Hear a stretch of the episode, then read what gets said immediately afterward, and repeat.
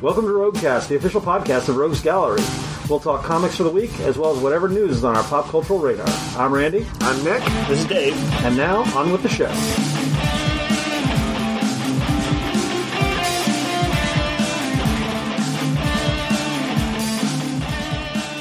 Hello and welcome to another Roguecast. On this uh, glorious fifth week of rain. Yes. Or what? Uh, no, we've been getting. not, not weak. I think it's the day. third day. We've gotten a, a lot of rain and chilly weather and stuff. It's but I like it. You know, I'm a fan. I'm not. So so Randy, you can hear the mournfulness in his voice. Yep, I'm mournful. I'm sad. Yep. There's by the way, you know what? There's more to come, I believe. I feel like a character in uh, The Lighthouse, which I've never seen, but I assume is about people being sad in a rainy lighthouse. Who do you want to be, William Defoe or Robert Pattinson? Always Willem Dafoe. Uh, that's a good choice. Always be Willem Dafoe if that option's there. Randy, have you ever seen He's like any creepier. clips from it?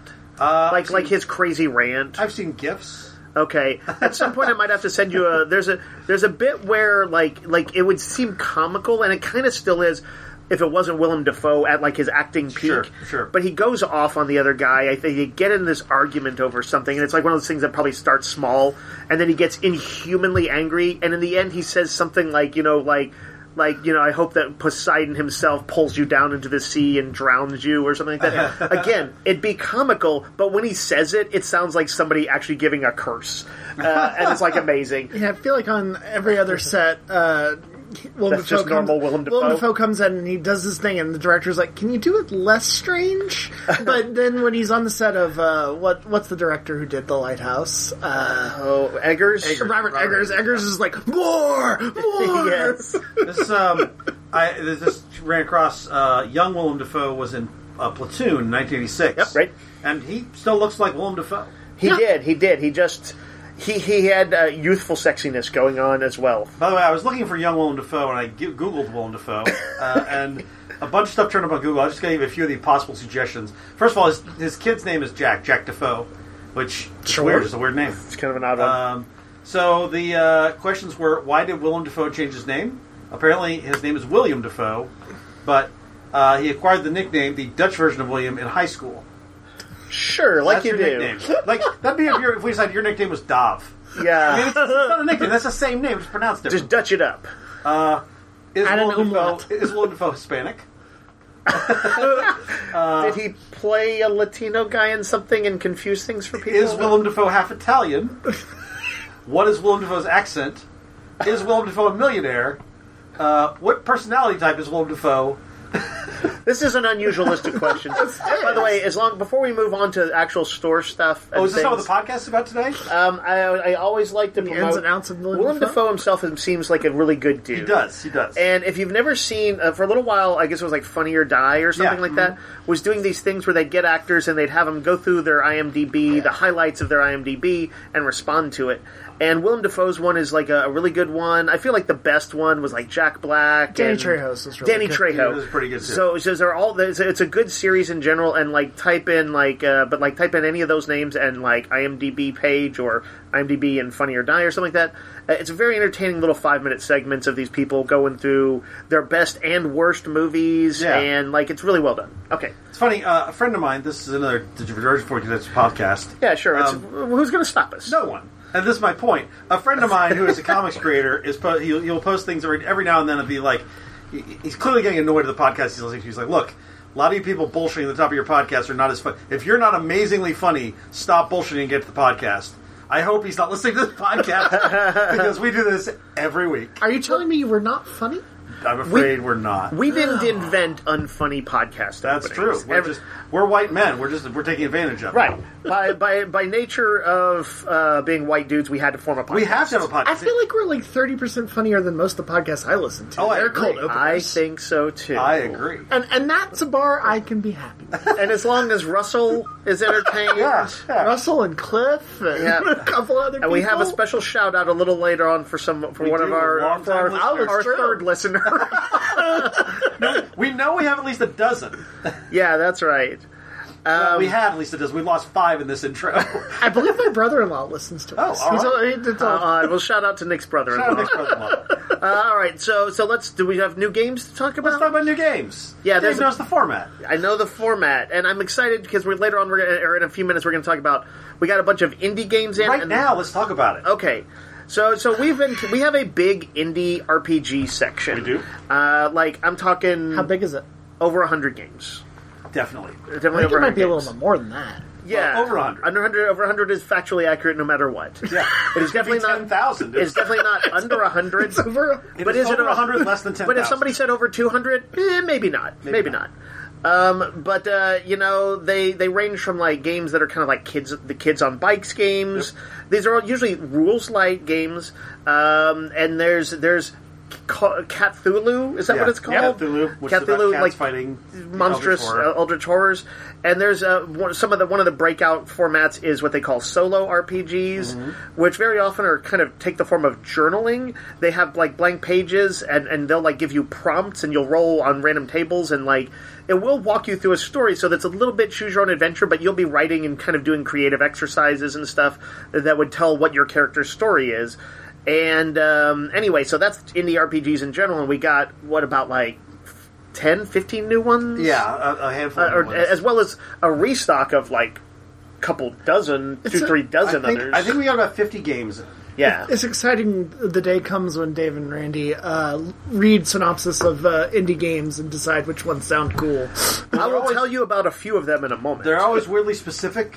And uh, Let's me tell the people about Hotel Spooky Nine. Hotel Spooky Night is it? Mo- it's Motel Spooky. Motel Spooky Nine, yes. Uh, Hotel would be too fancy.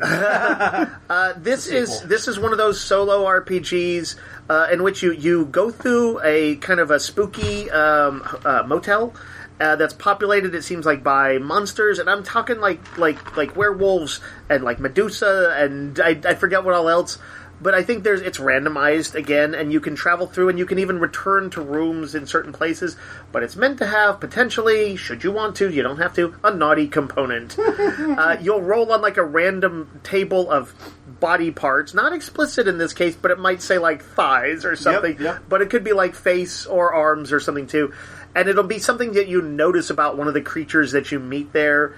And uh, you can go further down that path if you want to or not. And, you know, if you're a person who's thought about banging monsters, this is the game for you. Yeah, and I know a lot of those people. And yeah, like there's probably a surprising number of those people out there, and I bet like seventy percent of them are into werewolves. but, but but like if you're like in the uh, three percent into mermaids, it's probably in there Yeah, somewhere. well, a lot of not a lot of people in the creature of Black Lagoon, but there's got to be somebody out there. You know, you know all the different monsters in um, uh, Cabin in the Woods. Mm-hmm. well, Bradley Whitford Like definitely had mermaids. this, this is like an RPG where those are your partner choices. Yes.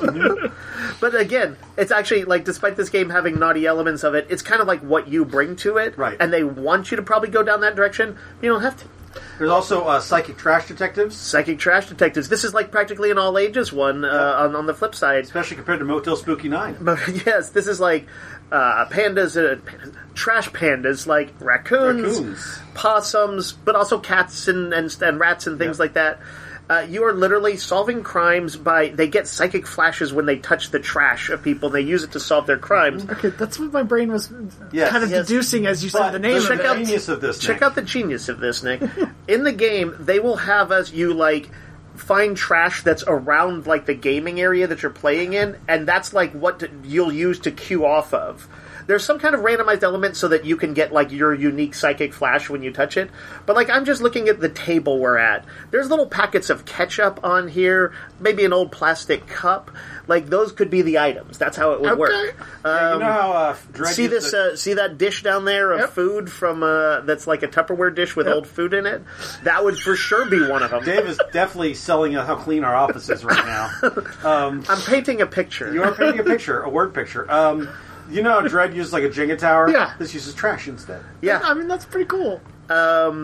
um, and it is funny. Like some of these games are a little bit. You know, there's a Star Wars one that's called. Uh, what's it called? Is, is we just Rebel restocked it. Scum? Rebel Scum. Yep. It's like Star Wars with the serial numbers filed off, but it's very specifically anti-fash, like which is by the way implicit in all Star Trek or Star Wars stuff. I'm not sure if Yeah. we have it, but I want to play the the pub crawl or the tavern crawl one. Right, right. There's one where you are like like on a like D and D tavern crawl thing. Yeah, um, it just sounds fun. And there's also like now there's like two player specific ones.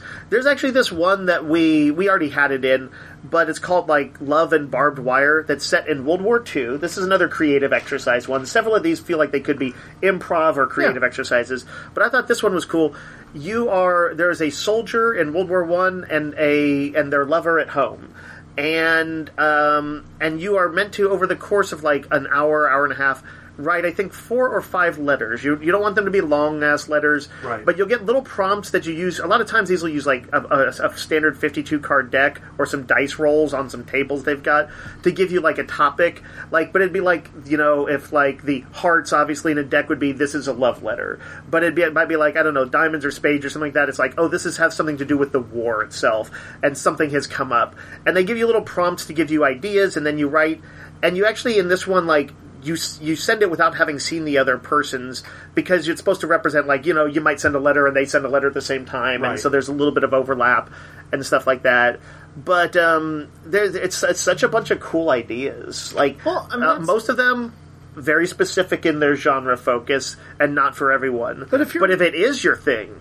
it But could if really you're be looking your for thing. something, you you like playing RPGs and you want to sort of step outside of the traditional D and D realms. yes Uh, this is one of those sections where it's good to just come peruse, Yep. read some. s- Uh, Dave has made synopses for a lot of stuff, Yep, yep. Uh, and kind of gives you a good idea of what things are. There, there's also there's a lot of solo games, there's a lot of two player games, and many of them are like for one night outings Yeah, or like GM lists. So you like you all get together, you play. You don't have to do any prep work. right you collaborate on some world building and storytelling um, and you know you may play it like one night or two or three nights at tops but a lot of them are meant to be short play so even if your group is like oh we want to get back to playing d&d this would be an easy one to sneak in and, and again the choices are just so good Yep. Uh, we got some. We got a dice restock from Phone Brain, including their new uh, Dice Boat Willie. Dice oh, Bowl, Yes. Steamboat Willie is public domain, and everybody's jumping on it. And they so fast there's three pins. Yep. And there are dice with inclusion dice with little Steamboat Willies on them. true. i There kind of are. want to get one Uh, of It's those. amazing. Yeah. uh, that's so good Uh, we got the long out of print game Canvas. Yep. This is the new deluxe edition with like Mm-hmm. full on wooden tokens, all that kind of stuff. Basically, if you haven't played this game, uh, it is like Gloom. It uses uh, clear cards with Oh, they elements that overlay? sort of, Yep. sort of stack. And what you're doing is you're pulling down these uh, you and you, you and your competitors are pulling down these uh, clear art element cards, Uh-huh. and you put three of them together to make a painting. Ah, that's cool And then at the bottom there are symbols. You try to match symbols. That's the that's the so there's a game element but there's also this kind of fun there's also- build your own there- painting There's also a name at the top of each one, so when you get, you'll have two words, and that will make the name. So when you when you present your painting, when you score it, you're like, here is this name, and you show Oh, the that's painting so to good. everyone, and then they ooh on clap, and then you. Uh, I imagine it could be one of those where it's like the name could be a sort of a literalization of it, or it could be like uh, end up ironic. Yes. Like I call this bicycle, but it's a picture of like a fiery cloud. Yep. And you're like, oh, so deep. yeah, it's it's a lot of fun. I- It's one of my one of my favorite games, and everyone I've showed to loves it, and it is a good game for like either whether a casual gamer or like hardcore gamers. So A- Uh, Am I correct? And this this might be uh, like a slight cheat, but isn't our staffer Dizzy? Didn't she talk about like she wanted to maybe make that a staff I believe pick she's somewhere? going to make a pick of that, which is good Yeah. because I was going to make a pick of it. yeah. So uh, so we're, we're- that's that's where we are, people. We're fighting over who gets to the staff pick. Oh, This. Also, uh, one last thing about the box. Yep. It looks like a painting, and you can hang it up on as like a painting on the wall. Yeah, it has It's got a little hook notch on the at back. the back. Notch at the back. Yeah. Yep. Outrageous. So if you want to store it on your wall and then take it down to play, you can do that. uh, that's cool. cool. Um, we've got a bunch of new games from Asmodee this week. Uh, MLEM Space Agency, which is Cats in Space. Okay. This is a push your luck Finally. game. Push your luck game from Micronesia. Uh, basically, you're all you're all cats aboard a spaceship. One of you is the captain, and you play cards to determine whether you're like you're like, do I want to go forward, or do I want to uh, want to bail out? Mm-hmm. No, it's not playing cards.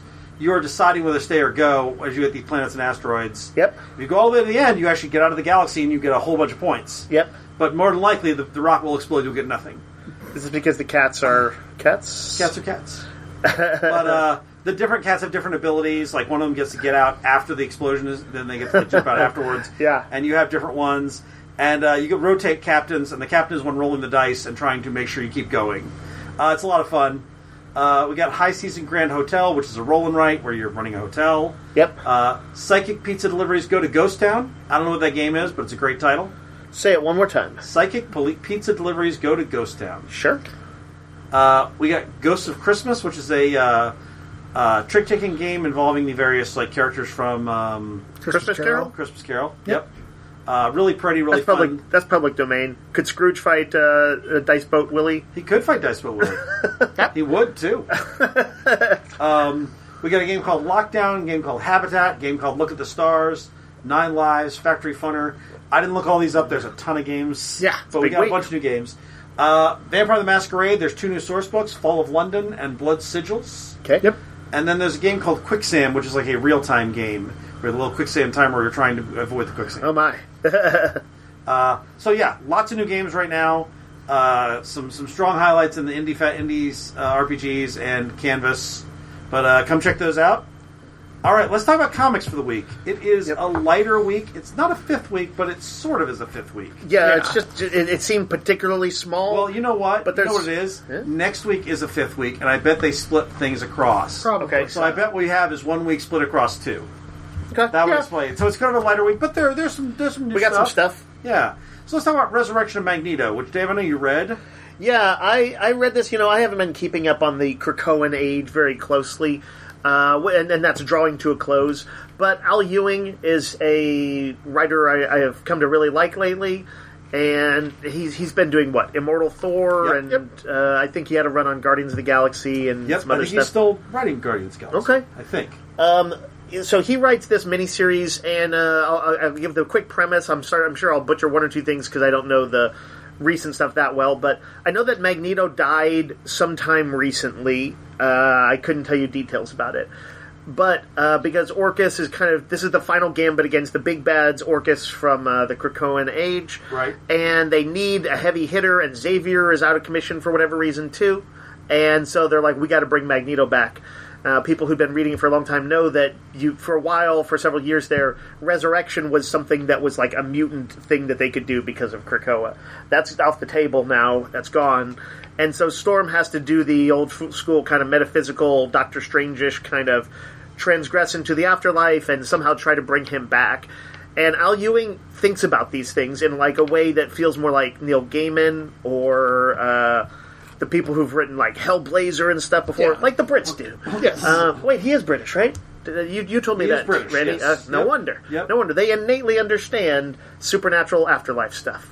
Uh, anyway, um, this is, but it like uh, you know we we've been talking about how in Immortal Thor, when he's been uh, talking about like the the lore and stuff of it all in Thor, that it's uh, the Thor lore, if you will Yes. that it's been uh, all um, uh, like a mixture of like classic Norse mythology, but like always remembering like the stories that have been written in you know the Marvel specific stuff. Mm-hmm. Well, likewise, this is a kind of a fascinating afterworld that has like you'll glimpse Infinity Gems and the Living Tribunal. Thought I saw that. Yeah, and like and but like deeper things like there was like an element that she passes through where like the uh, was it like the phalanx, Phalanx, yeah. uh, like digital like a, almost a digital afterlife too. Hmm. And like this is a much more interesting place than I thought it would be, and it and she she's like I know enough about magic to know how uh, symbol and and uh, symbolic acts can be powerful in magic and so she actually has some some potency there beyond just being you know like being powerful um, and so I, I thought it was more interesting than I expected it to be. I'm gonna uh, kind of say that you you could uh, randomly, if like that sounds interesting, check it out, even if you haven't been reading up on everything else. While we're on that L. Ewing uh, uh, tip, let's uh, talk about Immortal Thor number six, which comes out this week. Yep. Which is uh, Dave. You said you'd been reading Neil Gaiman's Norse mythology, and this is a reference to Yeah, like, the and, you know, original Norse story. Gaiman's Norse mythology is, of course, tellings of the, the real tales from back when. I've read it, but it was years ago, and I think Um, I did. I didn't exactly remember this. Yeah, there is a uh, giant in there who's so big that like in in the myth, like Loki and Thor like go into like hiding out from a storm or something. They go into a, what they think is a cave, but it's actually this guy's folded up glove that's Right. just like so giant that they you know uh, didn't know what it was. And it retells that for like the Marvel side of things. I think it even maybe had been pro- might have even been told already in like Roy Thomas's era or something like that. But he's using he's touching on it for a specific reason, and it has to do with sort of storytelling and like literally there's a point at this in which like a Thor comic You know, like the comic that we read in the real world is glimpsed in the thing. Like there's some meta Neil Gaiman stuff going on. I'm not quite sure what's where, where they're headed with this, but they're talking about Loki as a storyteller god in this, and what his role, and why sometimes the myths uh, don't line up exactly. You know, the Marvel version doesn't line up exactly with the original mythology, and why there's discrepancies.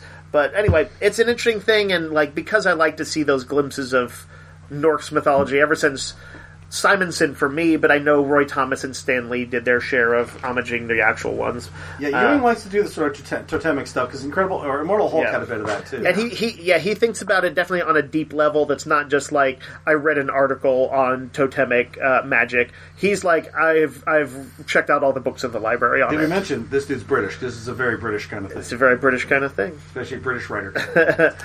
Um, We should- not not British, very American is uh, Power Pack Into the Storm. Oh yeah, this is one of those one of those things where Marvel lately has been doing. I, I think kind of a fun thing where they bring back classic creators um, and have them revisit their their era that, that was their their peak era. They've done it what with Claremont. They've done it. With, So as an example, they, they did Peter, David, David. Did, revisited the Gray Hulk era. um, um, symbiote Spider-Man. Claremont did an early Gambit story, and here Louise Simonson returns to Power Pack. The uh, this is still weird, even thinking about it. The kids, they were kids superheroes Mm-hmm. that ranged from age like what, like five to maybe fifteen. Thirteen. or, Alex is, Alex is thirteen. the oldest was 13 and um and, and those were characters these characters were in the mutant massacre Yeah. They're- they, that is Sure. to say they crossed over into it and they were like they oh weren't my they weren't killing anyone. they weren't killing anyone but they were they did look down in the sewers and they were like oh my god people are being killed but they were they did come across the massacre. Yes, it's crazy. Um, but any, anybody who was like a child of the '80s knows about Power Pack, even if you thought that they were lame and dumb. Yeah. Um, but um, yeah, this is a fun revisit to those characters from the original writer and artist. I haven't seen. I don't know if June Brigman has done comics I was in gonna say, ages. Ju- this is a. She's not only Liz Simonson back, but Brigman's the original artist, right? she's yeah, she's still really good. The art is great. I gotta say. so um, this is a. Um, they're doing an interesting thing. The chameleons, the horsey aliens, yep, the good guy and aliens. snarks, the lizardy aliens, the bad guy aliens. Yep. Uh, there's sort of a Romeo Juliet thing going on with one of the couple. of Yeah. them, which is kind of fun. yeah, I, I think that's that's a neat idea. I don't know where this is in the timeline of Power Pack. I think it's it's early on because they haven't switched powers yet. Which, by the way, one of the worst ideas they have was switching powers. Yes, I agree. They The- did it like three times and never realized powers confused what powers. It belong to. somehow was always a bad idea. Yep. But yes, you're right. They they're- they have their classic powers in this, and also uh, it's got Franklin Richards in it because that was 'cause like an early thing. They He were was- buddies with he was Franklin. Katie Powers, like uh, sort of ki- kindergarten boyfriend. Well, was that right? Yeah, because they were Aw. they were the, both the same age. That's adorable. Yep. Um, and then uh, yeah, let's talk about let's talk about Thrawn, Star Wars Thrawn Alliances, which is the um, People like Thrawn. people like Thrawn. This is the adaptation of Timothy Zahn's uh, Thrawn novel trilogy, I think. Not the original one though. No, I it's, think. it's this not is like not the one his that first appeared, but this is recent like stuff. Yeah, um, with uh, comic writer Jody Hauser uh, stepping in to do the adaptation. Yep. Uh, basically, Thrawn gets paired up with Darth Vader. Right. I've, I've heard that yes, that it's kind of when I was making the sign for it that it's Thrawn and Darth Vader, but that there's also a side story or a related story that has like Anakin Yep. and Padme, and, And, also, it is on Batu, which is the uh, Galaxy's Edge planet Oh, okay. Oh, wait, that, that's the thing is from like from, the from Disney. Yep, Disney yep, World. yep. So, Oh, yeah. that's, that is kind of neat. yeah. So yeah, if uh, if you like Thrawn, this is uh, another uh, sort of a big story with him. He's everybody's Um, favorite fascist. Richard Fascist. I'm kidding. Of course, Darth Vader is their favorite That's fascist. true. Uh, there's a Ghost Machine. This is a big launch from. Uh, it's an it's a sub imprinted image. Yep. Uh, they've already done a couple of books, but this is sort of their big their big launching of a shared universe. Largely, this is spearheaded by Jeff Johns, but it also includes artists Jason Fabok, Gary Frank, Brian Hitch, um, Francis Menopoul, and uh, writers Brad Meltzer and Peter Jamasi. Yep. Um, also, I- I, Ivan Rice and Peter Stensberger. Also, there's other artists as well. You know, I haven't seen Snedgeberg or Schneeberg, however you say his name, in a while, but he was always a really good artist. Yeah. Um, So there's a there's a Geiger story, which Geiger is one that you've already seen. It's sort of post-apocalyptic superheroes. yep. There's a new immortal character called Redcoat. That one was kind of fun. That was a. Uh, I, I didn't read everything in here, but like g- as I was going through it, it's kind of an oversized issue. Red Coat is a little bit of like a Constantine-ish kind of. He was like a British spy in, in the Revolutionary War, and he's definitely a roguish type. He has a little bit of that Constantine vibe, but he became immortal, and so uh, he's a running, he's a fixture character in their sort of shared, like superheroes, but not quite superheroes universe. Yeah. Uh, like these tend to be people with powers, They're a little but I don't think sci-fi. anybody self-identifies as a superhero Yeah. in it. There's a Rook Exodus, which is sort of a post-apocalyptic spacefaring thing, where people have helmets allow them to talk to a, uh, to animals. Yep.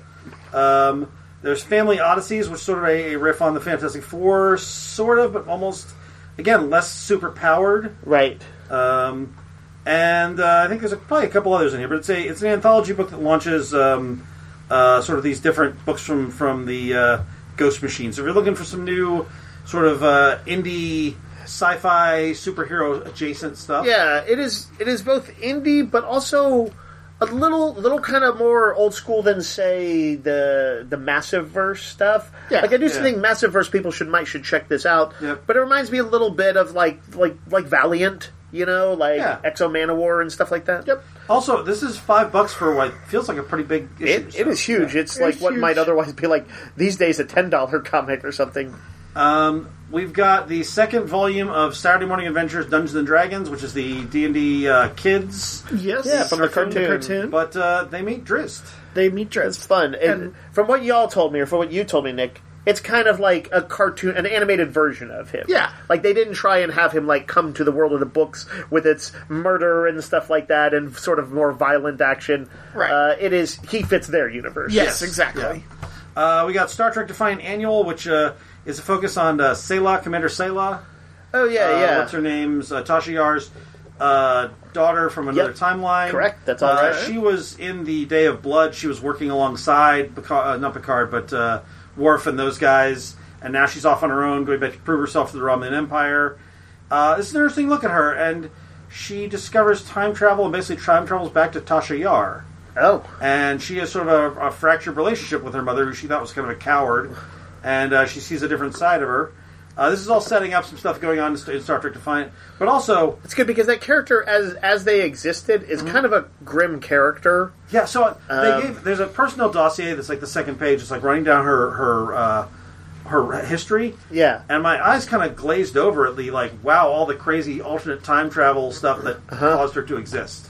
I just thought, I thought she like Tasha Yar had been kidnapped somehow, and her DNA had been taken or something like that. But no, this is like she's an alternate Tasha Yar from a future Enterprise or something weird like that. I it is something like that, and it's been a while since I've seen the episode. I just the reason the thing that always didn't sit well with me, like for, for you know Tasha Yar, she kind of died an ignominious death because I mean to be fair, the actress I think wanted out at the time. Yes. and so so she was just like a one season character.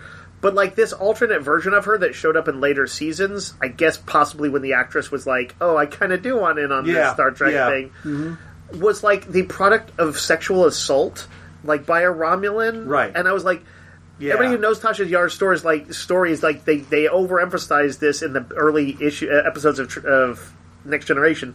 Yeah. there was like these rape gangs on her planet when Yeah, she was it's a kid. It's, terrible. like her worst nightmare. Yeah, Um, especially all that in Star Trek, which is supposed to be a mostly utopian world. Yeah, and Like, I mean it's- I know they go to rough places Sure, sometimes, but- but yes, that was always a kind of a misstep, and I think they've probably been trying to do some course correction, which when you have a long running shared universe.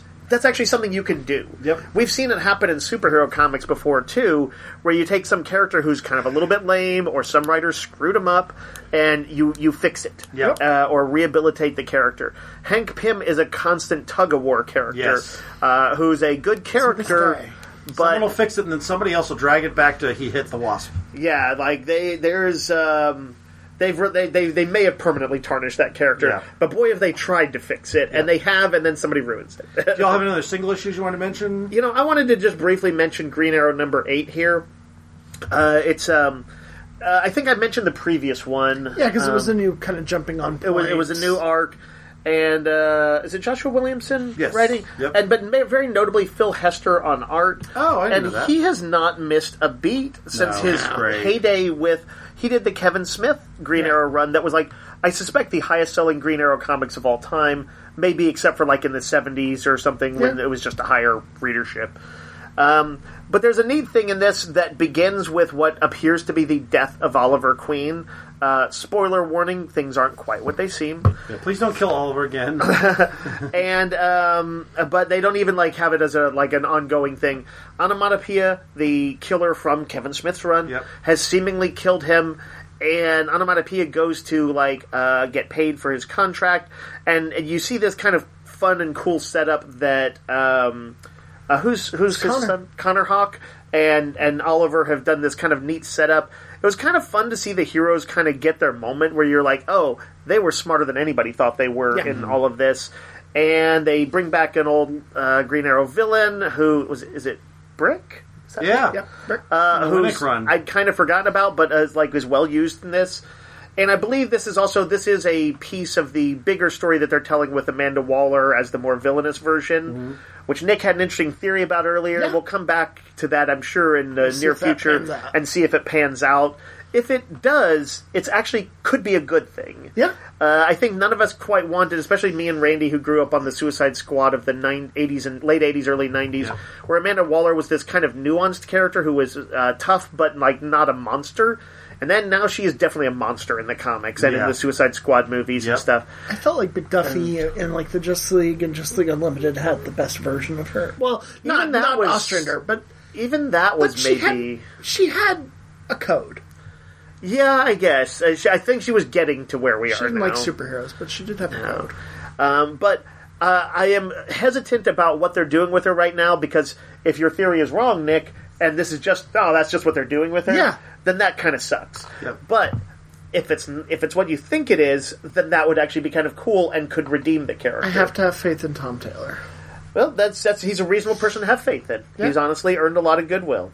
Uh, but yes, I, I like this Green Arrow, and it's another issue I think you could just wa- wander in on. It's it's fun to read a good self contained story. The art felt very nostalgic. for Yeah, me. yeah. I, mean, love Hester's watching this artwork guy is- draw both Connor and Ollie. Yep. Um, The so- only other single Oh, Nick, issues you got Mm-hmm. I something? had is uh, Punisher number 3 uh, God's number four, which continues Hickman's That's uh, Marvel gods. Marvel Gods Yep, number yep. four, uh, Hickman's kind of foray into this new character and how he fits into the Marvel universe, and Flash number five, which I think is coming up as the penultimate issue for the first story arc. Oh, so is it? Okay. I believe so. So I'm curious to see where that goes. Uh, I want to mention a graphic novel from First Second. It's written by Jean Lin Wang, oh, uh, art by Lu Yun Pham, and it is called Lunar New Year Love Story. And it's about a uh, a woman who uh, she's had nothing but secrets and heartbreaks. Pretty cur- sure she's cursed.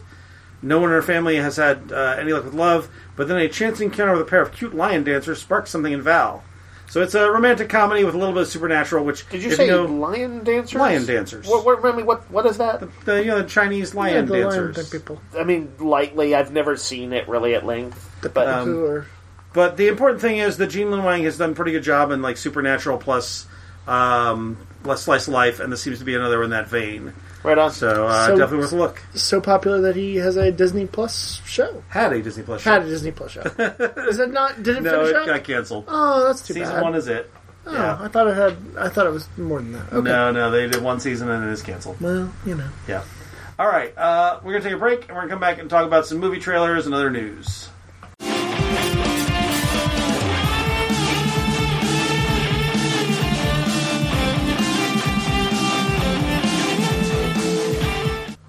All right, so we've got some trailers to talk about and some news, and uh, let's start with the trailers since we just watched them. Yeah.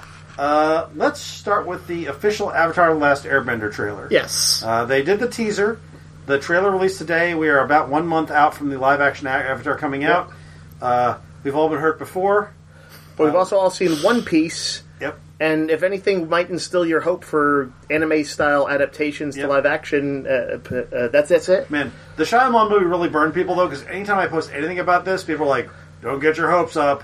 People Yeah. are really, Well- really scared of there being. And it And I doesn't think help. that's, that that's okay to be scared. It doesn't help that the creators were on board and then left. yes. Right. That sends kind of a bad message, but I, I think what happened, if this turns out to be good, is that they wanted to do sort of a recreation of what they've done, and these guys were like, well, we need to update it. It's been like 20 years. Yeah. Right. And I think that may have been the, I the, do the think friction. I do think you have to be open to adapting it to the new medium. Yep. And and and sometimes updating and sometimes changing story elements.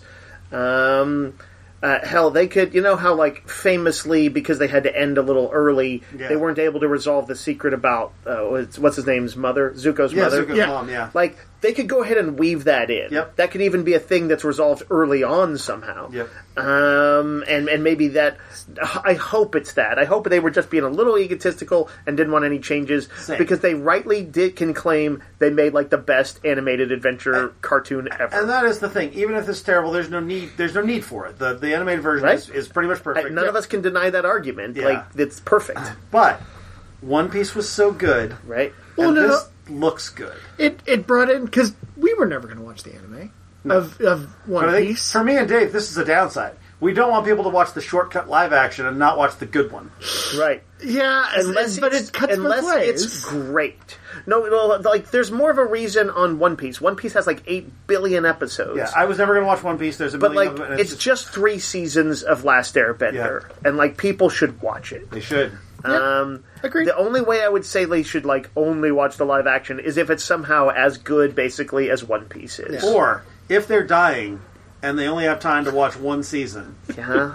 no, you still watch the anime. I'll allow it. I think but uh, this is probably going to be multiple seasons, don't you think? it has We'll to see, be. yeah, There's yeah. no way they can do it. So anymore. I- But I'm saying if someone's dying, they're going to die before the second season comes out live That's action, true. and that's the only way it's allowed. And even then, watch the animated stuff as much as you can before you before you go. Watch the first episode and the last episode. Before You'll get the gist of it. Before someone pulls the lever and drops you into the shark tank, So which I assume is the only way people die.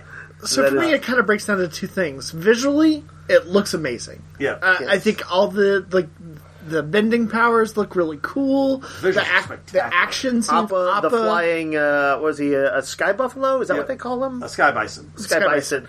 Um, it Momo? looks amazing. Momo, Momo. is glimpsed in it. Uh, Uh, we all, saw all the fire bending looks cool. All the water bending looks cool. we s- and the, casting looks great. Yeah. yeah. Like just I- randomly, I'm- like Daniel Day Kim and all that stuff. I'm a little not sure about Sokka.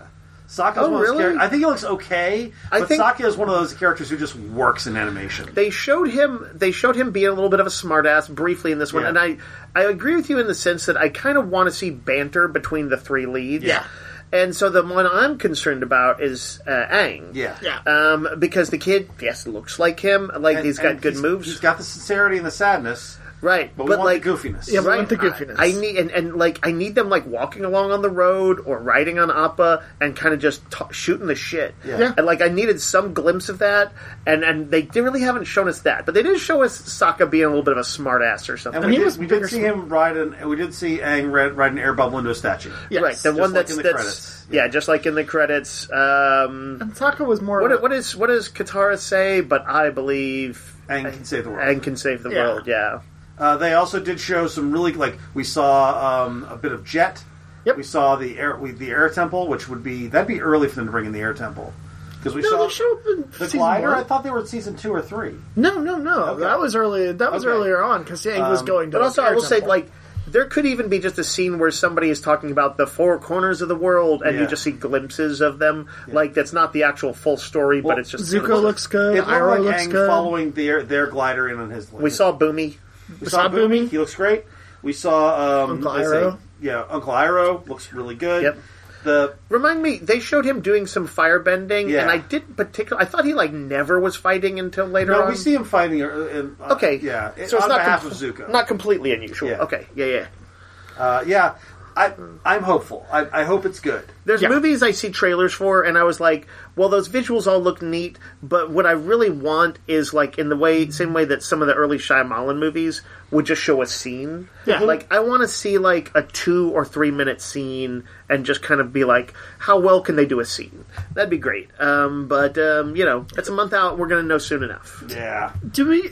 I, I've, I'm sure I've asked, asked this before, but have we?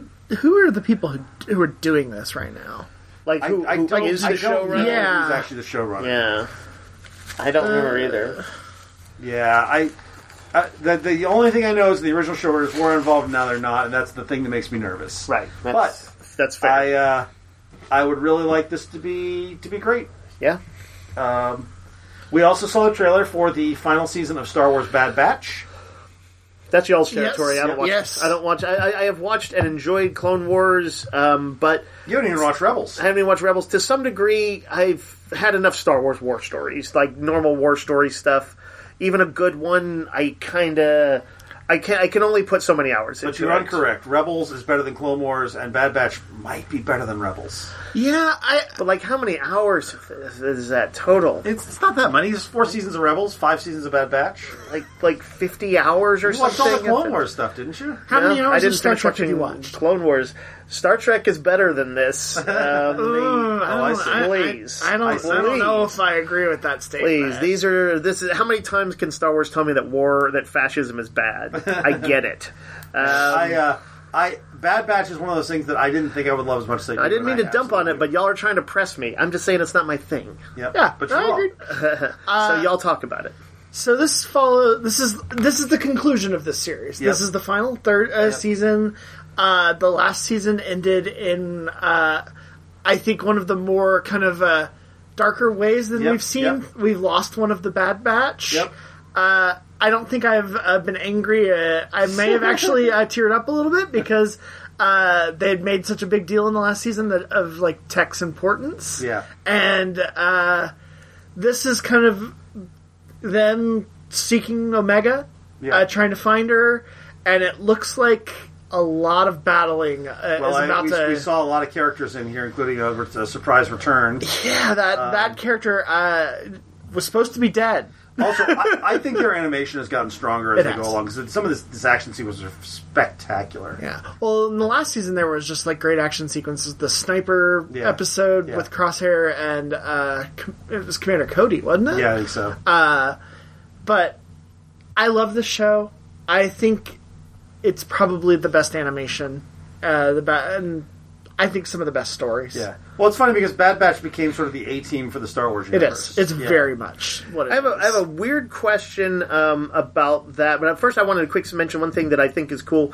They showed some action sequence that has that big old super off-road vehicle The- the with- Juggernaut? with the giant tires and stuff like that. Yeah. Yeah, that's like as big as like an AT-AT. yeah, it's huge. but like it was briefly glimpsed in the Clone Wars movies, and then like then just kind of forgotten about. Like a lot of things, it was felt like an afterthought. Yeah.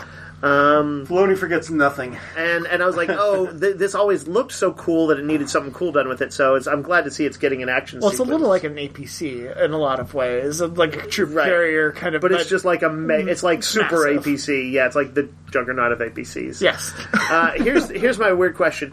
Um, so it seems like the Bad Batch do some big stuff, right? Uh, I don't know what like who are they fighting against? Well, the, they Empire, were the, the Empire's being born. So well. this is, Them themselves were sort of trying to kind of come to terms with that. In the second season, they've relocated to a planet. Uh, Omega was like making friends. Hunter was like, "This is our home now." Do they have an apartment? Where do they? well, no, they they they were trying to build a life, and Rex All of them separately? and Echo. no together. uh, Echo was one of the Bad Batch. He kind of says that they need to do more. They can't just sit on the sidelines while the Empire kind of runs havoc. Right. And he joins forces. Basically, they, do they do they feel a responsibility? Like we were part of the clones, and most of the clones turned on the Jedi Yeah, and because, set this up. because of their Bad Batch element, they most of them their chips didn't function. Right. Correct. So they didn't turn.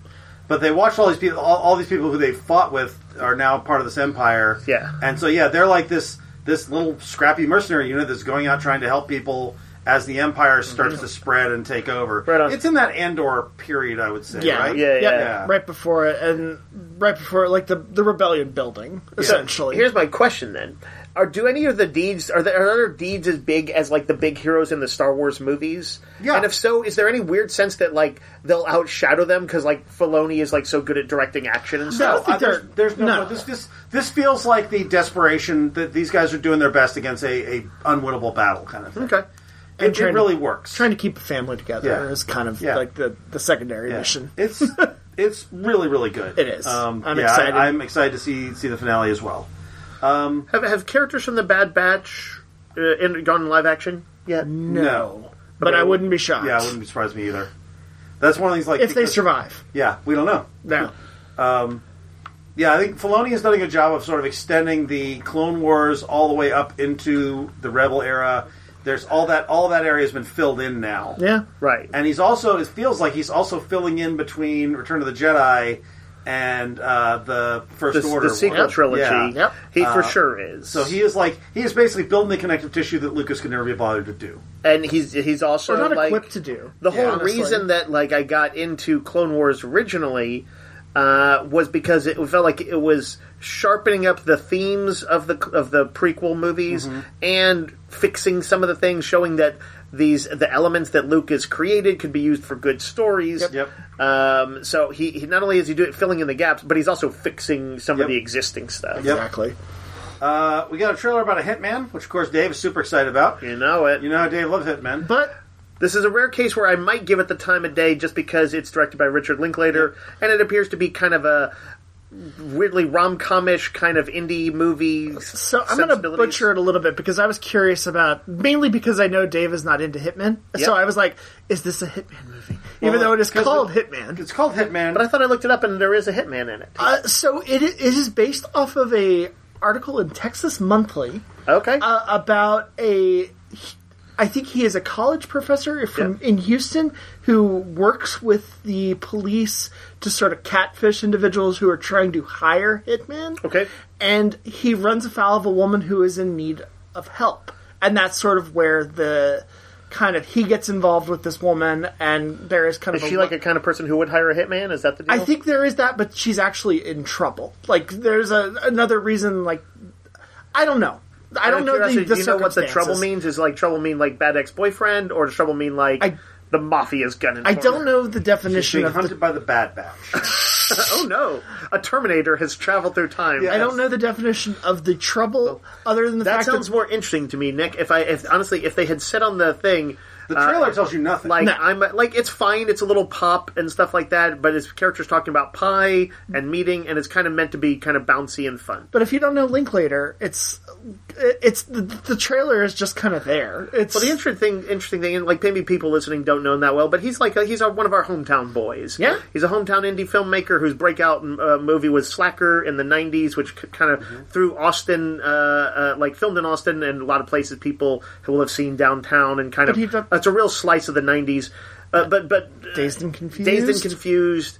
He has kind of a few different modes. He has his indie mode. He also did the movie uh, and, and Before Sunrise, Before and, and Sunrise that whole After Sun- trilogy of yeah, movies. Um, which are an amazing trilogy of films. I should see the Oh, whole there's three? trilogy. I've only seen the There's first three. one, and I I kind of liked it so much as a standalone. about two individuals who kind of meet happenstance and then kind of come almost back a- together. I It's thought there ever. were- I thought there were two. I thought it was. No, there's a no, third. There's Oh, a okay. third. They're all really good. It's, yeah. it's Ethan Hawke and Julie Delpy. is And the that right? first one, yeah, the first one kind of mm, almost took place in real time. It's like a single day of a connection. He's like backpacking through Europe or whatever, and he meets this girl in France, I Yep. think. Yep. And they connect, and there's a kind of a will they, won't they vibe. And it's very sweet and touching and sad and all, all the things you want in a kind of indie movie.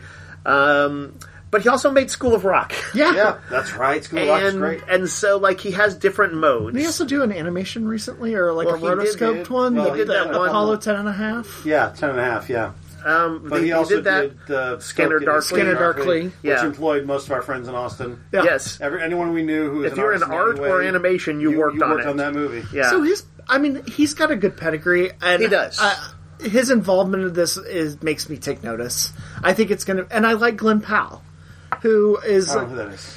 You do. You would recognize him from a couple things. He was in Top Gun Maverick, but he's also Okay. in like a big rom com that's kind of like a, a indie rom com that's out right now, which I can't remember Yeah, the the name name sounded of it. familiar, but I, I couldn't place him. But Powell actually uh, apparently wrote part of this. He came up with like the entry point that Linklater had been searching for from this article. So I don't know. It just seems like a, an interesting time. So I'm, I'm Yeah. down for the, it. The trailer is, like you said, Randy, doesn't really tell you much, but It's premise cute and wise, fun. that sounds potentially interesting. Um, we saw the trailer for Constellation, which is Apple Plus's new show with Numi Rapace. And Now, is this British Apple, or which is kind is of it boring? British Apple or good, or good Apple? That's the question. and the question. this looks like British Apple to me, to be honest. A it looks little a little bit. slow.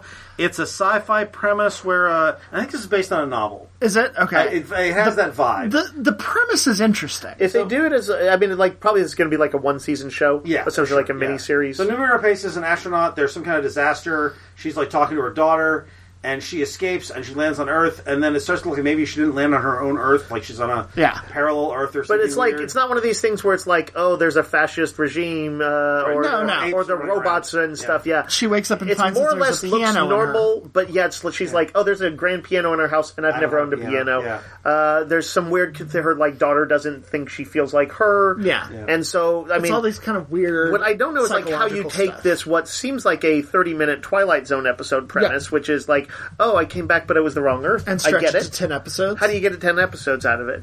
Uh, Sure, you can. You can have deep characters and you can Yeah. have, uh, you know, deeper explanation and also a is there any way out of this kind of storyline too. And I think if you're But- going to headline something, Numi Rapace is a is a good person Sure. to do it. She's great. Um, yeah, I'm. This is you know I, I don't have uh, Apple Plus, so I'm not going to be watching this. But um, but it looked to me it looked pretty good. I Yeah. just don't know.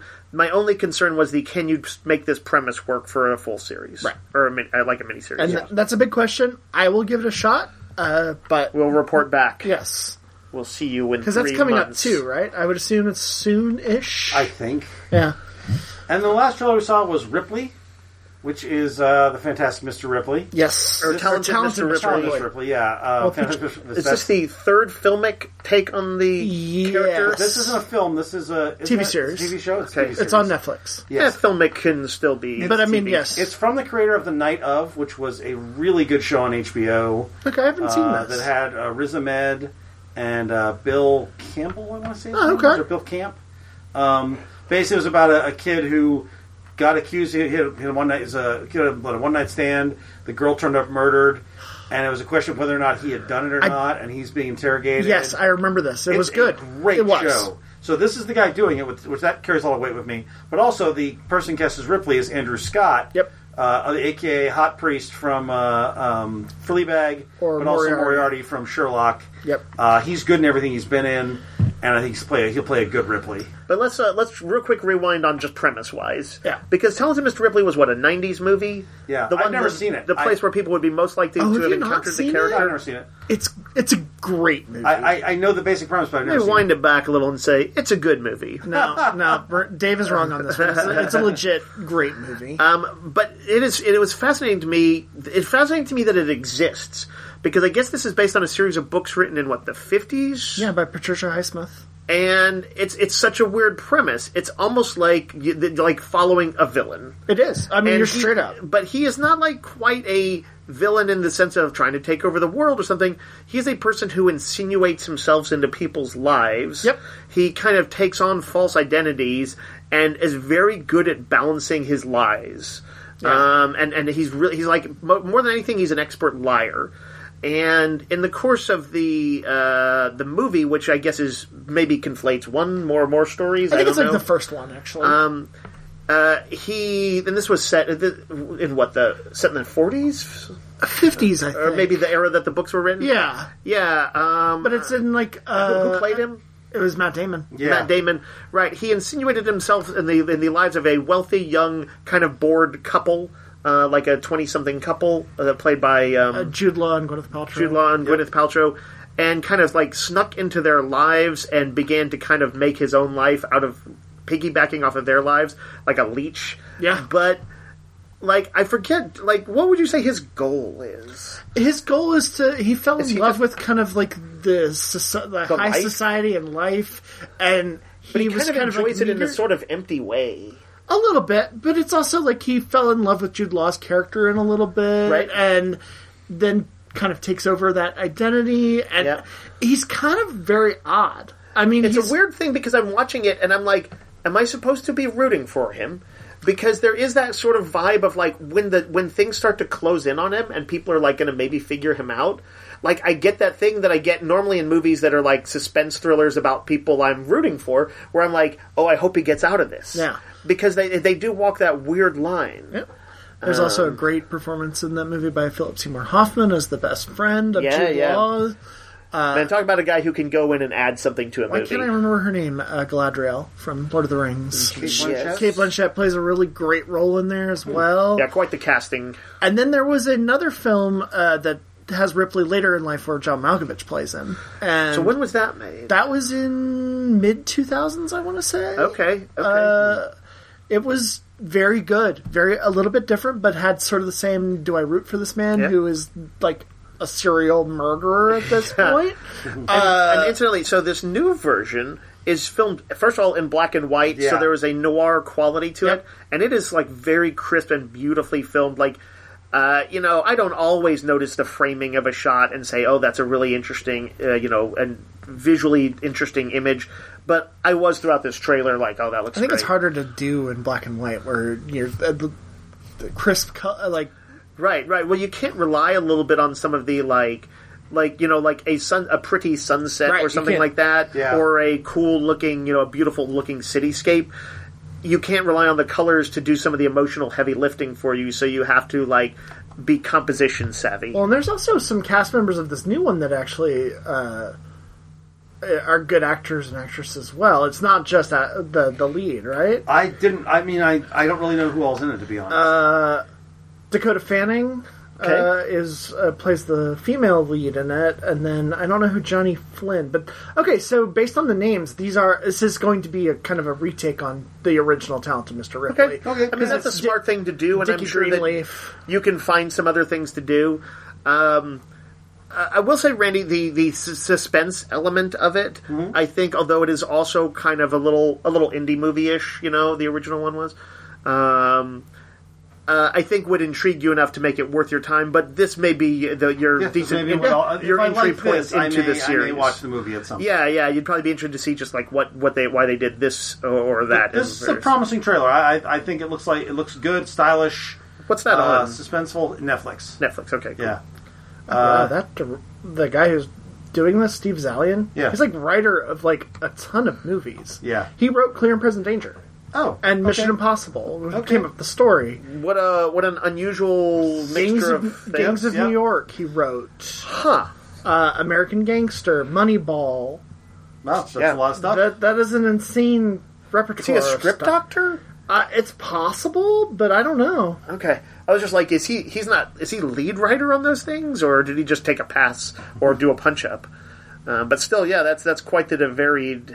Yeah, I, I'm down for this. I, I'm excited. I, lo- Yeah, I I, always liked imagine we'll be those talking, books. we'll be Yeah. revisiting this when it hits. All right, we're gonna take a break, and then we're gonna come back and talk about some TV and movies.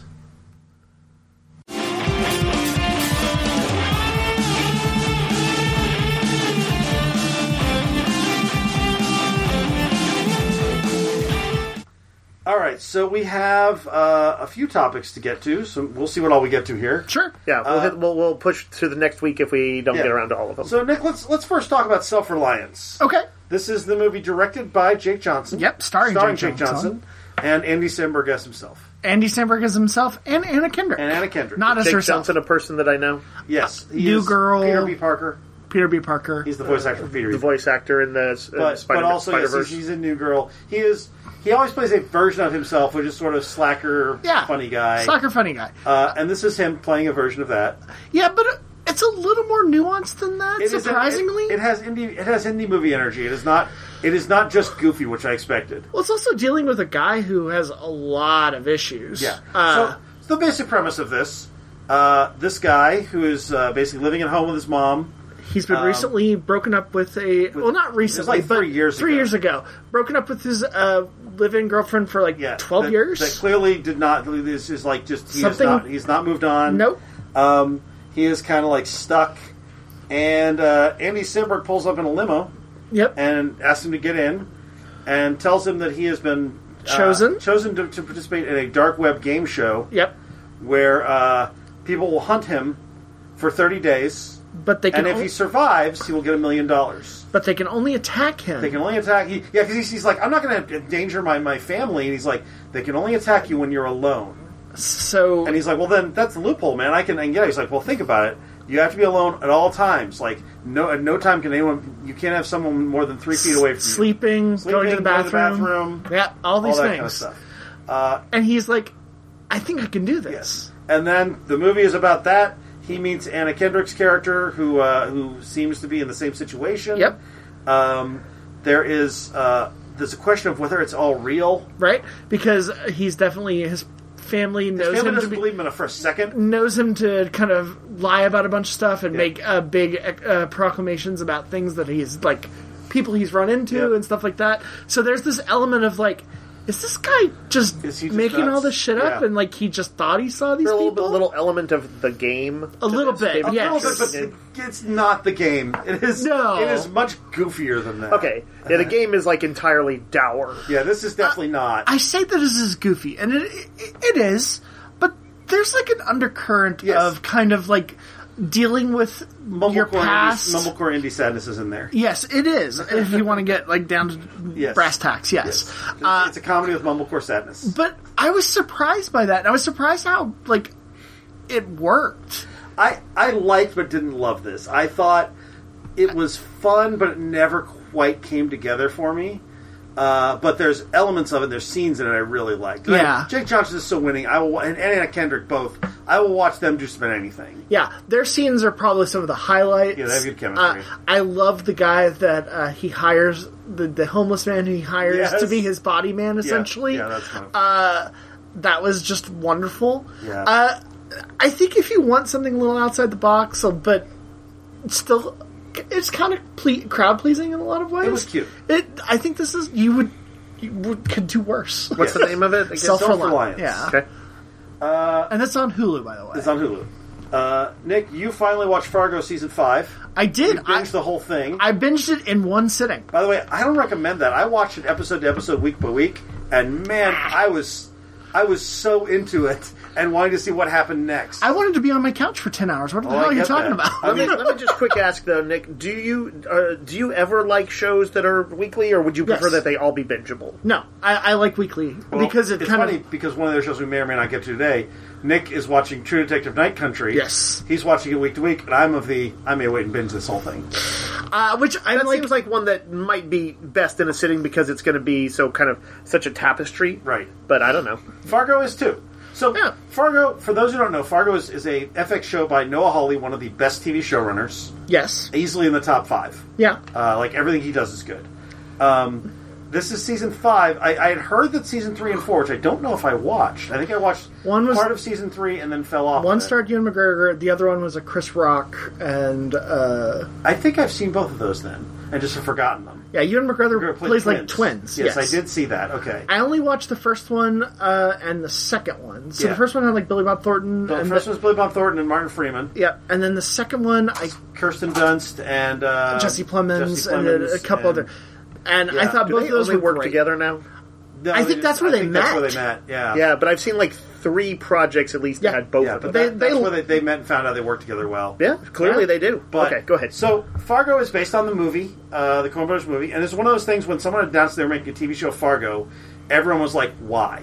Right. Because the movie's perfect, right. Yep. and It was there's no great. reason to do it. And in fact, Noah Hawley made a so Fargo is also references other Coen Brothers movies and that kind of Yep. thing, and he made a movie that is it- or made a show that stands up to the movie but is not the movie. It's not an adaptation. It is more of a like a remix Right. kind of a way. and Joel and Ethan Cohen have uh, executive producer credits, but they have nothing to do with this Yeah, movie. I think it was just Uh, or like the their show. blessing. Yeah, they were just like Does they it still vibe like that? Because Yes. I've never seen even one It- it episode. does. of it, it Fargo. has hundred percent uh, elements where of there's what you quirky expect. humor, Yeah. and then there's some like There's- sp- maybe some extreme violence and Yes. stuff here Uh, Yes. and there. But qu- violence, quirky humor, memorable characters. The, the Holly the- has Kind kind of of memorable dialogue and Yeah. stuff. Holly has copied that template to perfection. Interesting. So this season is probably, and I haven't rewatched all of it, but Fargo season one was one of my favorite shows the year it came on. Mm-hmm.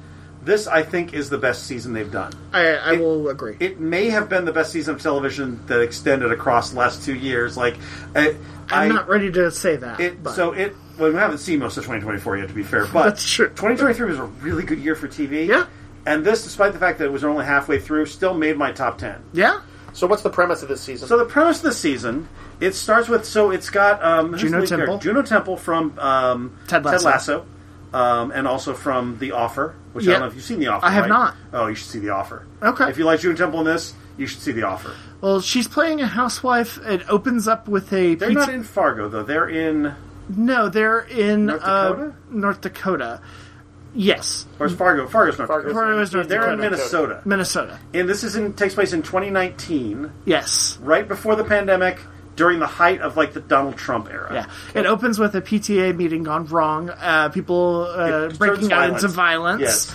Uh, she tases somebody and then tases the a cop cop. by Well, accident. tases a person, Tases a and person then trying a to cop get out. grabs her, and she accidentally tases him and gets in prison or, or gets taken in. It's taken- and her, her And prints are her- run, and it turns out she has a secret history. yes, and that is sort of the big and there's so there's a there's a big tapestry of characters um, jennifer jason lee plays a sort of Mother-in-law. right-wing rich she's a kind of a elitist. terrible person Oh, she's a horrible human being. um, and she is she is the mother-in-law of this character I mean, they take a family portrait where um, guns. where all of them are holding she's a terrible person AR-15s. by the end i Oh, loved yeah. her by the Yeah. end they they make her great Yeah. um, so she is she is this sort of uh, matriarch character um, her husband, Juno Temple's husband, Yep. who is her uh, Jennifer Jason Lee's It's a son, goofball It's kind of a yeah, milk toast goofball dude. He runs a car dealership. Kia dealership. They have a ten year old sort of precocious daughter. Um, but in the first episode, there's an attempted kidnapping, yep. and we find out that she has a past, which somehow ties into you'll find out later on. Uh, John Hamm's character, who's playing this sort of MAGA sheriff type. He's a preacher turned sheriff. Yes, and he is the he is a guy who's like I'm not you know I don't enforce the law I enforce God's law and he's like I'm America's sheriff and one of Oh, these types of man. guys you know very much Joe Arpaio kind Yeah, of yeah. these dudes. he has a Scumbag. compound he's he's married to a woman who run who's is the is the daughter of a militia Yep. head guy all that stuff there's also a uh, a trooper uh, played by Lamorne Morris from Yep. New Girl who uh, will get intro- involved in all this, and a uh, Indian American uh, woman who is a cop, who she's from Never Have I Ever. Yes. and she's great. She's really good. Has a horrible husband. horrible husband, just this slacker, terrible husband guy. I like that all these characters get fleshed out. None of And them are actually, kind of like one note. the thematic is what I discovered. The theme of this show was after watching like six or seven of it is that men are stupid and women should not put up with them. that is definitely a, a a point of this. I mean, Lamar Morris's character is good, but in general, the men in here are pretty bad. Also, Dave Foley plays the attorney, The eye uh, patch to Danish Graves, Danish Graves. which is another great quirky Can we character. talk about the really weird freaking thing in this oh, you mean the guy who show? might be immortal? Uh, that he's 500 years old. That he's a sin eater. He thinks he's a five-year-old senior. senior. I'm not I mean, we convinced yet. actually show they actually show the ritual that Yes. makes him this. That is that is very weird. uh, and I was freaking bizarre. so but he when I- is legitimately a cool character. when I was talking to Dave about the show, I was saying that these guys they riff on other Coen Brothers things, and that guy feels like they're Chigurh. They're Anton. oh, Chigurh. he's 100 percent that. uh, and he's a very interesting character. And where they leave that at the end was really satisfying. Yep. Um, this is it is a sprawling story, but it's very contained. Like you never Yeah. feel like it goes off the rails. Um, Juno Temple gives a fantastic performance. So does John Hamm. Uh, so does everybody. Jennifer Jason Lee is great. in this. Everybody in this is doing like career best work. yeah, it's true. I, I, I think I mean it is the, the best season of Fargo. I, I, I would watch an episode of this. I would turn it off, and I didn't want to watch anything else for several hours. So like, anything I watch is going to compare badly to this. So yeah, it's it's great. It's all complete now. It's on Hulu. Yeah. highly recommended. watch it in uh, 10 hours uh, binge. You can binge in a ten-hour thing if you want. Uh, that's one of those shows that I actually do want to uh, watch, but uh, I will not be binging it. No, no, I mean, you'll be watching it over the course of twenty years. people are Yes. not like me. That's okay. Uh, Dave, you went and saw Galaxy Quest. Yeah, this movie, uh, this new movie, Galaxy Quest, you might have heard. of. no, um, you know, uh, um, I saw Galaxy Quest in the theaters when it came out in '99. I was wondering how old that 98, was. I somewhere Yeah. think it's 98, but I could be wrong. Um, Rennie, looking it up. Uh, yes, I am. Let's get an answer. Oh, I thought you were gonna. No, you were not gonna spin while I while I do it. Well, you were going to interrupt in like two seconds. It's I think. 1999. Okay, Oh, okay. yeah. All I don't want right. to start and be interrupted one second. So in. same year as The Matrix. Um, yep. Um, and uh, I think people, I think people have seen this movie. It's this movie is like it was kind of a cult hit originally, but I think it's been kind of spread far and wide. If you yeah. hadn't, if you haven't, hit pause. Go watch it. It's streaming somewhere. And, so and Galaxy relish Quest in the awesomeness. is a, is a movie that I didn't have any expectations of when I saw it. I'm like, I didn't watch what was what was the thing that Tim Allen was famous for Home in the 90s? Improvement. I didn't watch Home Improvement, and um, I think we were all nervous about it. We yeah, were- we were and it was this like is- it was looked like it was a send up of Star Trek. Yep. Well, had he That's the done basic Toy Story? premise. He had. Yeah, he done Toy yeah, it's Story. not like he was like box office poison. I was just like, I don't think I plug into Tim Allen's vibe. Right, agreed. And um, but what they ingeniously did was uh, for again for those if you for those who haven't seen it is to cast him as a William Shatner type egotist who basically for Galaxy Quest is this world's Star Trek, very clearly Star Trek.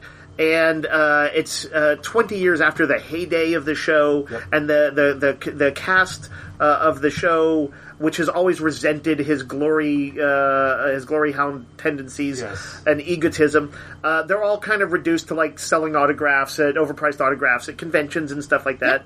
And it's a fun cast of characters that includes Sigourney Uh, Weaver playing, Rickman. you know, a kind of she's sort of the Uhura job who Yep. felt like basically Yep. all she did was repeat what the computer did. Yep. Alan Rickman would be a guy kind of Patrick Stewart esque, and that he's like a classically trained British actor who was, in his mind, reduced to playing this kind a of Spock character. Spock character. And and then there's you know and there's a bunch of other characters in there, but they all kind of dislike him. And um, where things the show the movie takes its turn is that he's going to what he thinks is just some private party or something like that, where he's going to pretend to be his character, and it turns out he's taken by real aliens. Yes. Yep. And these real aliens have uh, intercepted signals over the years, and they have mistakenly thought that Galaxy Quest was a historical document Right. and not a entertainment. In fact, they don't even know they don't have that kind of entertainment on their world, so it's not even Right. typical for them. And once he realizes what's going on, at first it's a big lark to him. Like he's like, "Oh, this is super fun! Yep. I got to fire the blasters and all this," but he, doesn't realize. he talks shit to an actual like alien warlord. Right, not it'd be like realizing talking it. shit Yeah. to yeah, like one of the big bat, like Khan, Yeah, Yeah. and and something like that. And he's actually, actually in a way left him in a big lurch. Yeah. And so he tells the rest of the crew that like, or the rest of the cast, he's like kind of trying to do him a solid, and he's like, "Hey, you got to come back with me and check this out. It's super fun. It's it's amazing. This is a real spaceship and all this." Yeah. And they kind of just needing, you know, desperate for any work and thinking that he's lying. To be Yeah. honest, Yeah. they go ahead and do it. They all end up on this ship, and the rest of the movie is them having to kind of, I guess, Three Amigos style. become their character. They have to become the characters that they portrayed because these aliens need them to do it. Yep. And it manages to both be a send up of Star Trek, like a uh, that like spoofs like the super nerds of Star Trek and the egos behind the scenes and stuff like that, but also completely in some ways very very loving. Oh, it's an absolute love letter. Because like one of the like kids who end up being pretty prominent is Justin Long. Justin Long Justin plays Long. a super fan who uh, there's a there's a very memorable. They're, they're trying to bring the ship in for a landing, Yep. and he's like They earlier on he had shut him down at the at the convention really hard and He did a riff on on Shatner's "Get a Life" sketch from Saturday Night Live. Yeah, he goes off Tim Allen on his character and says like, "It's just a show. Just a show. I can't answer your dumb trivia because it's just a right. Those were just writers who made up a story." And he shut him down, and the kid took it badly. Yeah. Yep. And so, So- he calls the kid on the communicator, which has been left with the kid. And the Suddenly kid- he needs kid the information. knows- he knows what the actual ship blueprints Yeah. are because the aliens built it using this. Right. And there's a bit where he's like, "Look, I'm not a loser. Okay, I know it's just a show." He, he does this whole thing about like, "I understand," and he's like, "It's all real." He's like, "I knew it." yeah. But this is so also good. the first place I probably ever saw Sam Rockwell. Sam Rockwell's great in this. He is a He's a he is red like- shirt? He's the convention planner who, who got them all together. Yeah. and he gets and he's super super excited about all this. And then he gets dragged in and realizes he's like, oh shit, I'm the red shirt. I'm, gonna die. I'm the name uh, nameless security guard, was- and he's he's panicking the whole movie. yeah. I was also excited that Tony, uh, Shalhoub? Tony Shalhoub, who I would have seen in countless episodes of Wings, Yeah. and I was like, this is probably one of the first Plays like the- big stars. His, his sort of always stoned engineer, is- ultimate is a laid back. blast. Yeah, dude. Um, he gets one of the great scenes when the and there's like fires and people ex- th- things exploding behind him and people launching past Yeah. him, and he's like, "Hey, uh, Captain, uh, we're having pretty major problems down in engineering, so just wanted to let you know, FYI." And like, there's an explosion, a guy just goes flying by behind him. and also, the main alien is, Enrico Colantani. En- Who- Enrico who is that? Colantani. He is he is Veronica Mars's dad. He is on Just Just Shoot Shoot Me. Me.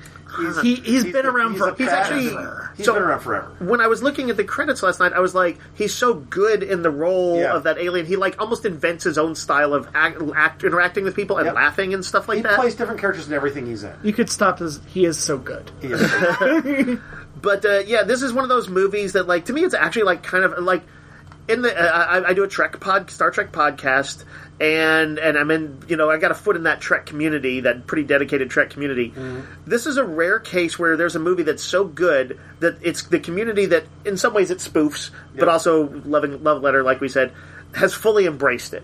Like you'll see people Oh, yeah. like make their list of their top ten Star Trek movies or their top Star Trek movies, and they sometimes just Slipping in include it. Galaxy Yeah. Quest, and it's not really refuted. People are like, "Yeah, that's Star Trek." Yep. Um, so um, yeah, it, it is a it is a fantastic movie that really comes together. A very crowd pleasing ending, uh, f- funny bits, very some very touching moments, um, and pretty good special effects and stuff Yeah. too. And we haven't really even talked about how Alan Rickman is so good in this. Yes. As Yes. The Spock guy, the, the British actor who does who's who's who's You know what's interesting? He's both Spock, but also a little bit Worf with Yep. his both Yeah. his alien traditions. Like, Like Graplar's hammer. Yep. yeah, so he, he has a thing that's supposed to like when he swears an oath, he say, it says like by Grabthar's hammer, and in the beginning, before this all happens, he's having to open up a shopping center, Yep. and they're Yep. cutting the ribbon, and he's like by Grabthar's hammer, what, What a a save." savings. Yes. yeah, he is. He's trying to leave in the middle of the thing, and uh, and Tim Allen's character gets to come back by going like, uh, the show, must go on.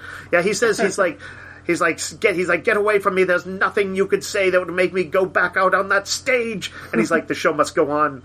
And he just freezes up and he's "Damn like it." damn you. yeah. Yeah, it's great. Uh, I, I I will rewatch this at the drop of a hat. I feel like by the way, I think Alan Rickman was probably more or less playing Alan Rickman. Oh, I think so. Hey. Yeah, yeah. uh, I, I do have a little bad news. The only place to see this for free is on AMC Plus, which nobody has. Yeah. But uh, you can buy it on Apple TV for ten bucks. You can buy it at Vudu for fifteen.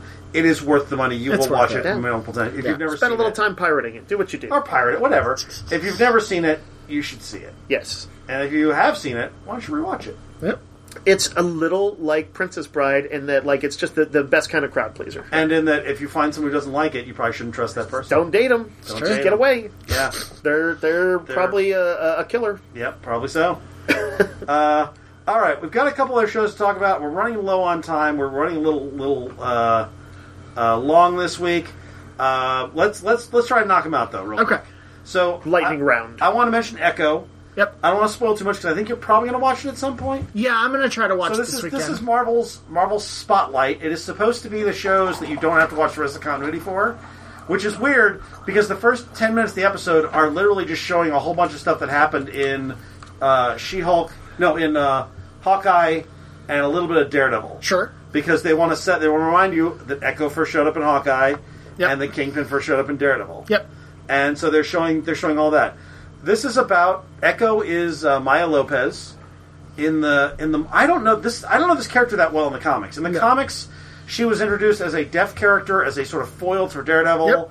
She could echo people's movements, kind of like Taskmaster. Yeah, a little bit. Um, she uh, she was a sort of a villain, but then quickly re- became. she a was hero. in the comics was King like Kingpin's stepdaughter Like, or like oh. adopted daughter. and, and she is kind of that here. He's he's called Uncle in this, Yep. but um, and she became Ronin for a while, Yep. and most recently she got the Phoenix powers. yep, that actually they, happened. they do not know what to do with her in the comics, and she's not a well-defined character in the comics. She was a David Mack creation. She's And not Bendis. and Bendis, and she's not well-defined. I suspect she was at her best definition in that like first whatever first story Yeah. they did with her. Even though it's it's not great. No. but it's better than But, it was, turning but into she the wasn't Phoenix. she wasn't the Force. Phoenix Force. yeah. Her in it. But at any rate, they she's not a bad character, but I don't Yeah. know her. I don't know any like Yeah. I wouldn't know what the Easter eggs were. So I watched this as kind of a standalone superhero thing that's set in a universe of characters I like. Um, and it's pretty good. It is much more Netflix speed in that there's a lot there's not much in the way of costumes. like the Netflix Marvel style. Yeah, Yeah. it is. It is. There's not much in the way of costumes. It is more violent. Uh, it is more about her coming home to her family in a small town in Oklahoma. I forget the name of it, but basically it's the Choctaw Nation. Yeah. Um, she is. Um, there, a lot of it is, is in that that that language. Which is Yep. really cool. Um, her her grandparents basically her mom died in a car accident when she was really young, and it was caused by this criminal gang that her father was involved with. Right. And so her grandmother blames her for that, which is kind of messed up. But she's like mad at this little girl for all her life. So Right. she's sort of estranged from her family. Uh, her dad died by way of Ronin, uh, and he was set up by the Kingpin. That's sort of the Hawk, the Hawkeye Yeah. setup. And um, she is now going back, and she's basically just now that she knows the truth about the Kingpin setting her father up. She tried to shoot the Kingpin in the head, and he survived. And now she is basically trying to wreck his operations. So he shows back up in this. He is trying to sort of get her back into his life, and uh, and she is trying to start a war with the Kingpin's organization. And it's also that she's got her family ties. Uh, she's trying to sort of like get so How back in tough her is family. she that she thinks she can take on the Kingpin's organization? She's very tough. She is like an MMA fighter. Hmm? Uh, she's been trained since she was very young. but um, still, like human, like still Daredevil type. She was Punching- able. She's able to fight Daredevil to a standstill. Okay, Uh, so she is in that skill level. Skill level. Okay, pretty high. Um, so and they do show her, her echo powers are different in this. Okay. They do sort of give her a thing, and the reason what what her echo thing means. I thought it was a very good reinvention and ties more into her sort of her heritage and that kind of thing. nice. It's a borderline cheesy thing, but it works for me. Okay. I thought the supporting cast was all really good. I thought the um, the setup, like this is a different setting than we've seen anywhere else. Uh, it's a five episode show, so it's a quick binge. I happened to um, catch just a few, one or two scenes in it out of the corner of my eye when I was uh, at my brother's, Mm-hmm. and I saw what looked like also some good stuff from Vincent D'Onofrio, D'Onofrio as is King, great in as this. Kingpin. Like he Yep. really got some good scenes. Yep. Uh, there's some really good action scenes. Uh, I think for me, I don't want things that are out of the. I want the Easter eggs. I want the connection to the MCU, and I feel like for me, I would have liked a little more connection. Yeah. But as sort of a standalone thing, and there are a couple nods. There's, there's some notable nods, but this is very much a you know if you if you like the Netflix stuff, this is going to vibe for you. And whereas Netflix stuff tended to be like twelve or thirteen episodes, where it should have been like eight or ten, this is five, and it's about right. Okay. Uh, I, I would recommend it. I think I think uh, it is also there's not a lot of MCU this year, Right. So if you want some live action MCU, this is it. I think a lo- a lot of people did catch that Netflix uh, vibe. They liked Punisher and Daredevil Yeah, and stuff they like did. that. Uh, everybody knows that like Iron Fist was the weakest point, but that the other stuff, like a lot of people plugged into it. So Yeah, I agree. Yep. All right, Nick, do you want to talk about True Detective? Yeah, so uh, I really want y'all to watch the show because it's one of those that I, I guess isn't it only like two episodes in? it's only two episodes in, Yep. but you- I, apparently I, I did not watch the first season when it originally aired. Yeah. It was directed by or created by Nick, Nick Pil- Pizzolatto, Pizzolatto, and directed by Corey Fukunaga. which The two is of a them had a famous falling out powerhouse. afterward. Yes. Uh, but it was a, apparently one of those shows where people, because of what was in it, were like throwing themselves down ra- uh, Reddit holes. There was a lot of crazy. It, people thought it was Yellow King because Yellow King is Yeah, mentioned, there's a lot of some supernatural- Cthulhu stuff, and it turned out to be a little more mundane than you expect. Yes. So this new season, Night Country, is headed by a different director. She both writes Female and showrunner, and direct- right? yes, this is uh, why Issa Lopez. Uh, she did a movie called Tigers Are Not Afraid, Okay. uh, which actually has some supernatural stuff. Okay. And in this this series, she is harkening back to sort of season one in a lot of ways, but she is going full hog with supernatural stuff See, you told me that and that that has me more interested. it's really cool. It opens up with a uh, kind of clear cut supernatural or stuff that could still be interpreted as someone's vision of it or this is a Uh, stylistic scene or whatever I guess you could you could potentially, but we've seen fake. Fake. we we've seen supernatural we've seen ghosts. We're seeing weird things. They've posited that this ta- this takes place in a town in Alaska Uh-huh. ca- called Ennis, which is a made up city. But they're experiencing this is was the final day before the thirty days of night. So they Okay. uh, and it's c- very claustrophobic. You're Hmm. kind of disoriented because you can't tell when it's nighttime and Yeah. daytime. you know there that um, it's not a great movie but that uh, was it the wolf gray wolf whatever it is with will oh no uh, who, who's taken guy liam neeson Liam Neeson. with Oh, liam yeah. neeson i believe it also takes place in and around there Yeah. that time period and most of the times i've seen people film that they actually do a pretty good job of capturing that kind of uneasy twilight-ish thing where it's it is unnerving so I'd, i i suspect the filmmaking on this like is probably the best version of it Yeah, it's gorgeously done. But the story opens with like a two minute kind of segment about workers at a at a station called Salal Station, which is like a ice drilling uh, kind of like drilling for something unknown but something important. Uh, and something happens. It feels very much of a piece with like John Carpenter's The Thing. Uh, everyone at the station is disappears. Uh, It's left in a state of kind of weirdness. Like food is left out. that's the central mystery That's the central mystery. Jodie Foster plays the uh, lead detective of the NSPD. She is an asshole. she is also a very good detective. Yeah. Uh, and she is paired with a person that she basically kicked out of the police force, and she is now a trooper. I forget her name, but she is. Uh, she, I think she's an MMA fighter in real life or something, but I'm blanking on her name. She's fantastic Okay. Uh, but they are sort of having to team up, not really wanting to, to sort of understand because they're both working cases that fit into this one larger thing. Mm-hmm. But we're getting stuff like from the first season of True Detective, which I went back and watched, and I see why people loved it, and I see why people praised Matthew McConaughey Mm-hmm. for his, and Woody Harrelson, both of them, but especially Matthew McConaughey for his acting prowess. the in two of them that. had great chemistry together. They really did. Uh, and they're harkening back to sort of the spiral sigil. There's a couple of other things. Uh, that, that that makes me interested to, to check it back out. And also, I haven't watched season one since it was very first on, so it might be time to uh, give that another look.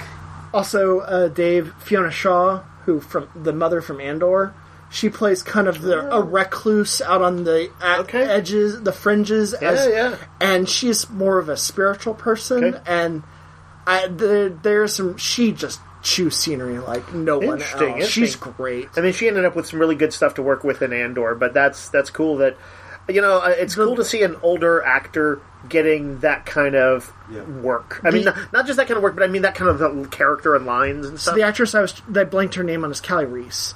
She is a professional boxer and actress. Okay. Uh, but she is fantastic. She's in the thi- partner? She's the partner, and I can't express Jodie Foster more. She is such a phenomenal actress and just brings. Never seen her give anything less than a great performance. To Yeah. be honest, I mean, yeah. she just brings it. Okay. And the the, the location though. The, the this director Issa Lopez she brings to life this this little town every little aspect of it spooky, has a weird, uh, sad, scary, lonely, also just- isolated le- Arctic le- or like type locations are definitely I up my think alley. I listened to a podcast with her, and her touchstones were Seven, uh, Alien, and Mm-hmm. The Thing. Okay, And she was like, I, I want to bring sort of the supernatural back to True Detective. So uh, it's it's cool. I am loving the show. Uh, chomping at the bit for more. I wish I could binge all whatever eight to ten episodes, but You can. You just gotta wait eight I- more weeks. no, but you can't do that because I need somebody to talk to about it. My wife can only take so much. but this has definitely got its hooks in me, and I can see. you're like, I think why- I even know who the true detective will be revealed to Well, be. I can see Nick, why this is people. payback for every week I was watching Fargo and I come in like you caught up yet? Yeah. I just I can see why people fell down the rabbit hole in that first one. That there's a lot to it, and uh, the first season of True Detective is great, and I definitely would recommend if you want sort of a primer, watch that prior to watching Night So Country. you're saying I should watch all of season one first? Unless you before I- remember it really well, because they definitely dropped some uh, Easter, egg, not even like, Easter eggs. Like big here's the thing: like moments. I am not likely to watch two of these seasons. Like, would I? Should I more likely watch the first season or should I watch this? Because like, if it's Easter eggs, that's one thing. I don't really care. If it's like major plot points are going to be linking to it, I- there are there are points. I but surely it's going to be standalone. Every season yes, is standalone. I would imagine so, but they're definitely kind of connecting them. okay. Well, based on Nick's advice, I will have to watch season one before I watch any of Night Country, which means I'm probably gonna have to wait till the whole thing's over. But I watched Fargo finally. I know, but it's too late now. No, I'm done. Like, No, I might watch Night Country. Uh, you- you- The, the supernatural thing definitely intrigues me a little bit more. For whatever reason, I think because I just finished Fargo, I was not looking for another big like prestige TV thing, and now I'm in that sort of like, okay, maybe I'm ready for another big prestige TV. I honestly, I think right now, which there's not a ton on TV at the moment, this is the best that I've seen in, Okay. a, in a little while. Bold words. All right, um, that'll do it for us this week. We'll be back next week with more. Until that time, Yo, Joe. Roguecast is a weekly podcast broadcast from Rogues Gallery Comics and Games in Round Rock, Texas. You can find us online on Facebook and at www.roguesgallerytx.com and email us comments or questions at roguesgallerytx at gmail.com. Thanks for listening.